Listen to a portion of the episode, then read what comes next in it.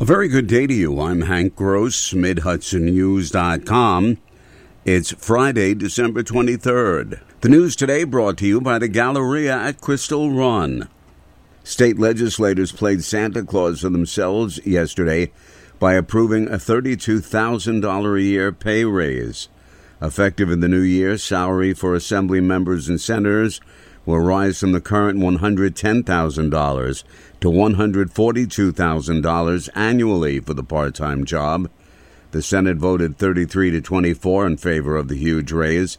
Hudson Valley senators who voted in favor of the raise included Democrats Pete Harckham of Westchester County, Michelle Hinchey of Ulster County, and Majority Leader Andrea Stewart Cousins of Westchester County. Senator James Skoufis, a Democrat from Orange County, voted against the raise at a time when many New Yorkers are struggling to keep food on the table and care for their families. A vote for a 29% salary raise on the taxpayer's dime is unjustifiable at best, he said. Senator Sue Serino, a Republican from Dutchess County, didn't hold back on her opposition.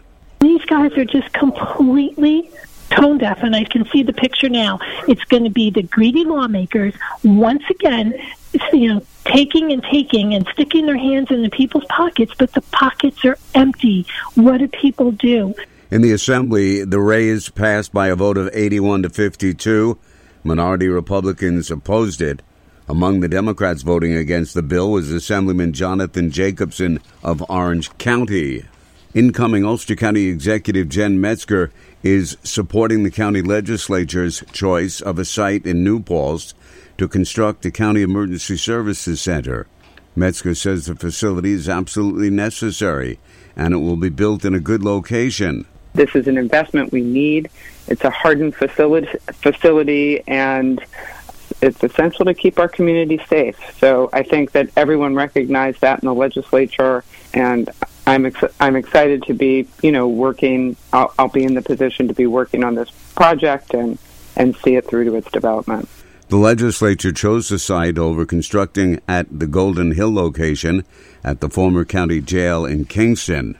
The holidays are here, and at Galleria at Crystal Run, you can find something for everyone on your list. Over 1 million square feet of joyful shopping. Visit over 100 retailers, including many locally owned businesses. Check out brand new stores like Lovisa, Rue 21, and Box Lunch. Don't miss visits with Santa this season from Black Friday until Christmas Eve. Sponsored by Town Square Media. For all the details regarding hours, photo pricing, and special events, visit GalleriaCrystalRun.com. And happy holidays!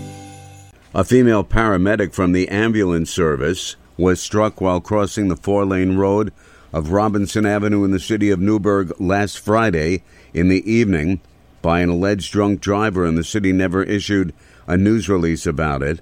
The woman died from her injuries on Wednesday, and still no word from the city administration that prohibits the police or fire departments or any other agency in the city government from releasing information or talking to the media. Killed in the incident was 55 year old Lisa Sillins. A 45 year old Port Jervis man is being held in the Orange County Jail without bail following his arrest on several charges. Port Jervis police executed a search warrant at 11:40 p.m. on December 20th and arrested Brian Stevenson at his 122 Front Street apartment.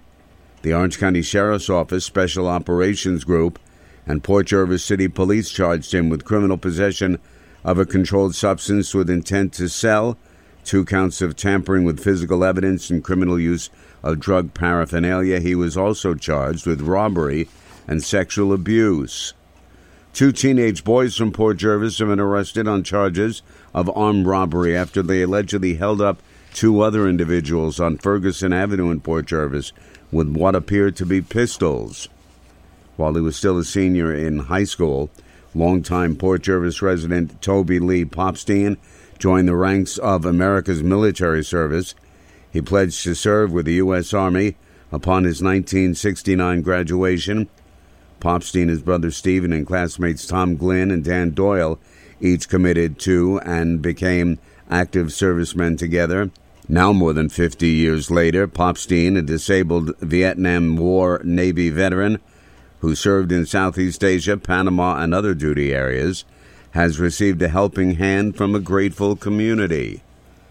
I'm Hank Gross, MidHudsonNews.com. The news today brought to you by the Galleria at Crystal Run.